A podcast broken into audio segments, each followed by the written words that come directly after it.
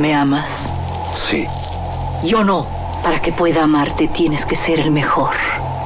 En este desierto viven los cuatro maestros del revólver.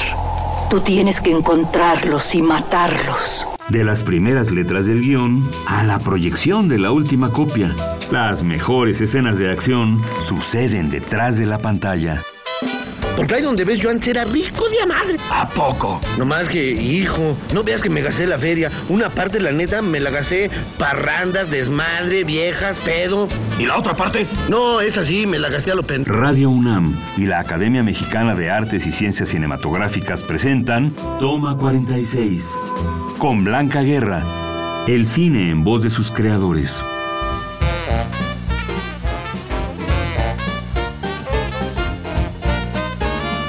Armando Casas, oficio, director. Estudió la carrera de literatura dramática y teatro en la UNAM. Fue director del Centro Universitario de Estudios Cinematográficos, donde también estudió realización. En su filmografía destacan Los retos de la democracia, Familia Gang y su largometraje Un mundo raro, película galardonada en Las Diosas de Plata. Armando Casas, Pues ¿cómo sí. te va? Pues muy bien, muy bien. Al margen de una eh, cuestión de, de los avances tecnológicos, de todo lo que ha cambiado, ¿no? Con, con, la- con la HD, con, con la digital, parte digital. Hay una diferencia entre el, el armar un, un equipo de decir lo que son los técnicos Sí. en del- en- a través del tiempo, ¿no? También. O sea, se han reducido los equipos, ¿no? Del equipo técnico. O sea, todo lo- la gente que ya hace la parte más ruda, digamos, de lo que es el trabajo en, en un rodaje, ¿no? Sí, y además también han surgido nuevas especializaciones. Tú también lo has visto.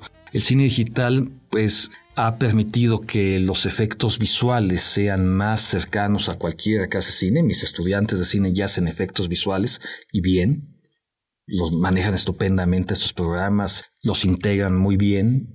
Y para efectos creativos. Que era una especialidad, digamos. Sí, sí, sí. Ya, exacto, es una especialidad ya. Y lo interesante es que como ha pasado con la historia del cine, ¿no? la historia del cine, surgió el cine como un espectáculo que parecía que no iba a dar para mucho, eh, desde eso decían sus inventores, y fue gradualmente conformándose un arte, un arte más allá del espectáculo. Pero cada vez que había un invento que lo modificaba, ¿no? Dígase el sonido, el blanco, eh, pasar del blanco y negro al color, pasar a la tercera, hacer tercera dimensión, todo esto. Mucha gente con toda razón decía, viene un nuevo espectáculo, pero ¿dónde está la creatividad? Y sin embargo, los cineastas en la historia del cine han venido haciendo un trabajo creativo siempre con los elementos nuevos. A la fecha, entonces, el cine digital es, sin lugar a dudas, y los efectos visuales han- han- se han incorporado ya en nuestro trabajo como autores también de una manera creativa. Ya muchas películas, por más pequeñitas que sean, no se conciben sin estos efectos visuales que ya es una especialidad en sí misma, ¿no? O sea,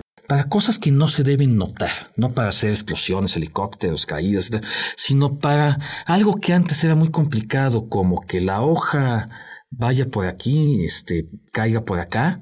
Bueno, pues ahora no estamos esperando a que la hoja se mueva como quiera o el, este, sino ya podemos integrarla de manera que podemos construir De manera digital. Sí, pero podemos construir cosas como lo que hace maravillosamente Belatar o Tarkovsky, poesía en imagen y, y sonido. ¿no?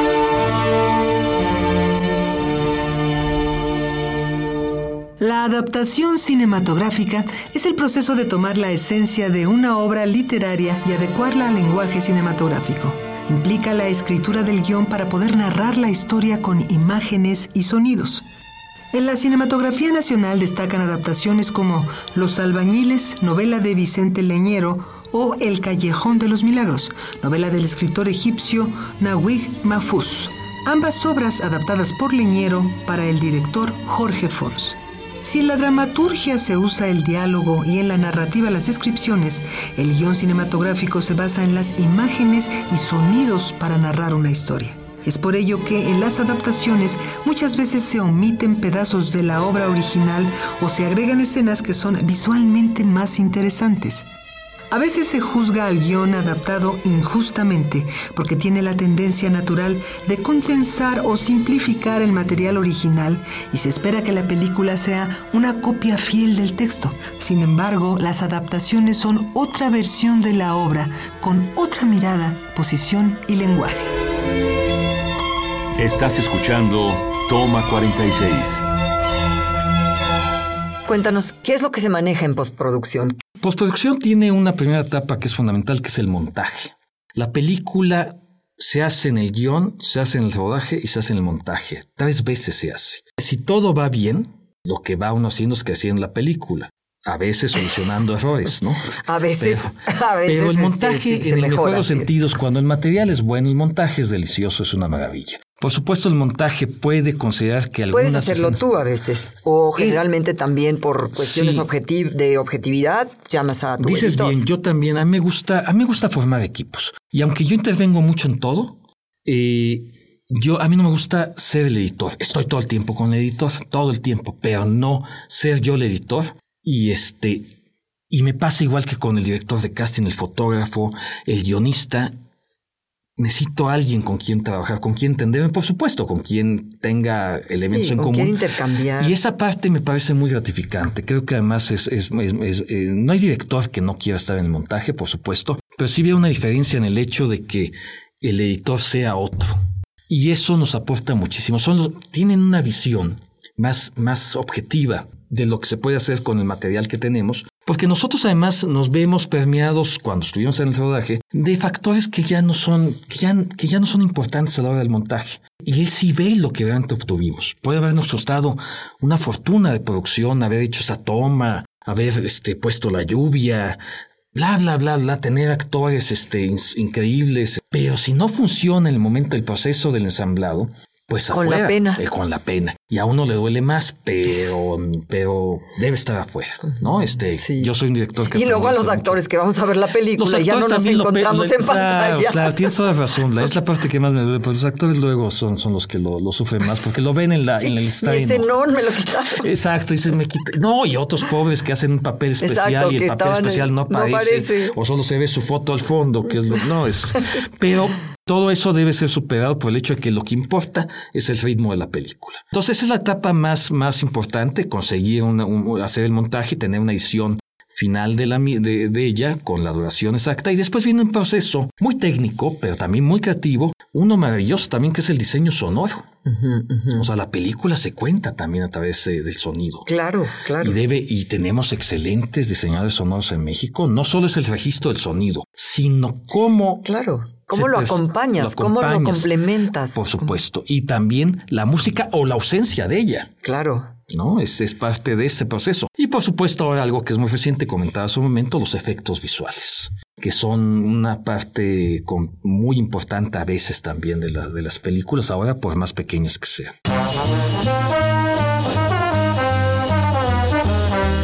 Y a propósito, ¿se aprendió bien su diálogo? Sí, señor. Por cierto que en una de las líneas hay unas faltas de ortografía. Escribe el melocotón con Q y huevo con G. ¿Qué va? eso no importa, hombre, eso no importa. Sigue escuchando Toma 46. Como lo va usted a decir y no lo van a leer, el público ni se da cuenta, ¿verdad? Claro, hombre, claro.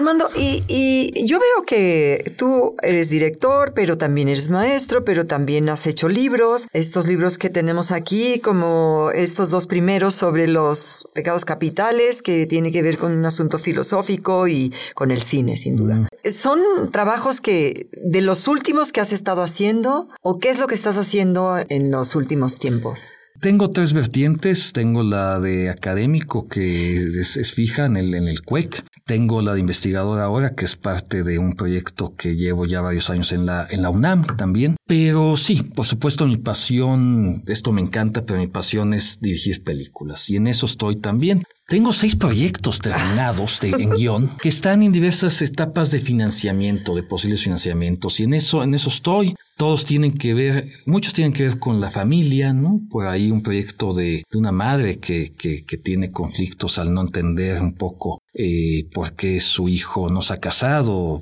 no sospecha que pues este que no se ha casado porque es ¿Es gay sí, lo cual es muy válido. Y la película está en un tono de comedia negra. Eh, creo que, que muy... Pues muy ojalá lo levantes pronto, yo soy la mamá, ¿ok? Pues eso. sí, y en fin, y, y hay varios proyectos que he venido trabajando y me sorprendo porque, porque estos proyectos los he trabajado en los últimos cuatro o cinco años. Eh, algunos sabrán que yo fui durante ocho años, de 2004 a 2012, el director del CUEC. Y sin embargo, no dejé de trabajar en mi, en mi, en mi oficio, ¿no? Mi quehacer. Mucho desde el papel. ¿no? Mucho del papel. Entonces, todos esos proyectos son proyectos muy maduros que están realmente buscando los financiamientos. Estoy muy contento de varios de ellos porque en- por lo menos en la mitad de ellos soy co-guionista con distintos eh, guionistas que son muy buenos este, colaboradores. Y otros son proyectos que me han ofrecido directamente y bueno, de los cuales también he sido muy, muy atento porque han sido proyectos que, que me han interesado. El Ariel es un premio de la Academia Mexicana de Artes y Ciencias Cinematográficas que reconoce públicamente a los realizadores, creadores, intérpretes y técnicos del cine nacional. La estatuilla, fundida en plata, montada en una base piramidal de mármol negro, es la figura de un hombre en actitud de emprender el vuelo posado en un águila. Su diseño fue creado por el artista Ignacio Asunzolo, quien se inspiró, a su vez, en el libro homónimo de José Enrique Rodó. En dicho escrito, el personaje llamado Ariel simboliza la unidad y la defensa de la cultura latinoamericana. Originalmente, la estatuilla del Ariel se erigió en el Paseo de la Reforma, a la altura de Chapultepec, donde permaneció hasta 1958, pero actualmente se encuentra en el interior de los estudios Churubusco. Hoy en día es el reconocimiento de mayor prestigio y continuidad de nuestra cinematografía. Con él se ha estimulado la excelencia de nuestro cine, favorecido el crecimiento de la industria y fortalecido a la comunidad creativa.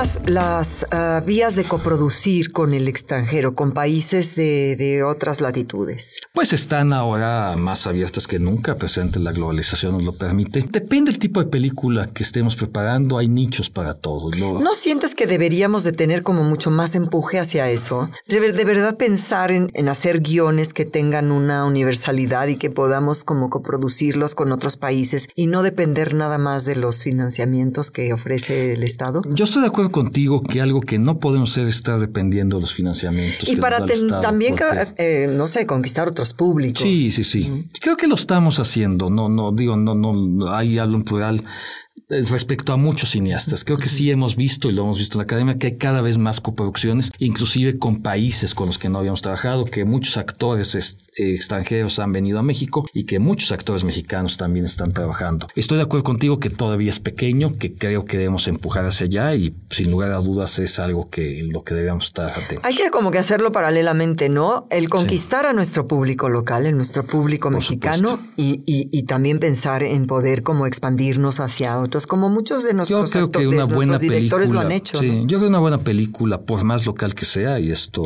Ah, no, tendrá su- Conquistará, por conquistará supuesto. mundo si es, si vale la De pena. acuerdo, Eso es. absolutamente. Y, y bueno, me gustaría, es muy breve decirte lo que Sidney Lumet, un, un cineasta norteamericano, decía a propósito de este oficio, porque me parece que es la esencia, por lo menos por lo que yo me dedico a esto. Él escribió en un libro que se llama Making Movies, haciendo películas, que hacer una película siempre es contar una historia. Y luego que algunas películas te cuentan una historia y te conmueven. Que también algunas películas te cuentan una historia, te conmueven y te transmiten una idea. Otras cuentan una historia, te conmueven, te transmiten una idea y te revelan algo sobre ti mismo y los demás. Yo creo que por eso los que hacemos cine lo hacemos, porque estamos hablando de nosotros mismos, en términos más profundos, la condición humana. Sin duda. Y yo creo que eso es una labor de, no solo del cine, sino del arte en Eh, general. de la- eh, totalmente de la de acuerdo. música, de la plástica, de la danza, es la del teatro. Claro. No me resta más que pedirte que hables con los jóvenes. ¿Qué les dices a aquellos que su vocación es ser cineasta? que es un trabajo apasionante. Yo no conozco a nadie que quiera dedicarse al cine que no lo vea apasionado. Que vayan a ver muy buen cine, por supuesto, porque uno aprende mucho de ver el buen cine. Esencialmente de ahí es de donde aprendemos. Pero principalmente creo que, que observen y estudien. Porque finalmente lo que va a hacer la diferencia con otros cineastas es esa capacidad de observación y ese bagaje cultural que realmente es lo que va a permitir que compartan con los demás algo en lo que todos nos podamos identificar. Muchas gracias, Armando. No, a ti, Blanca, qué gusto.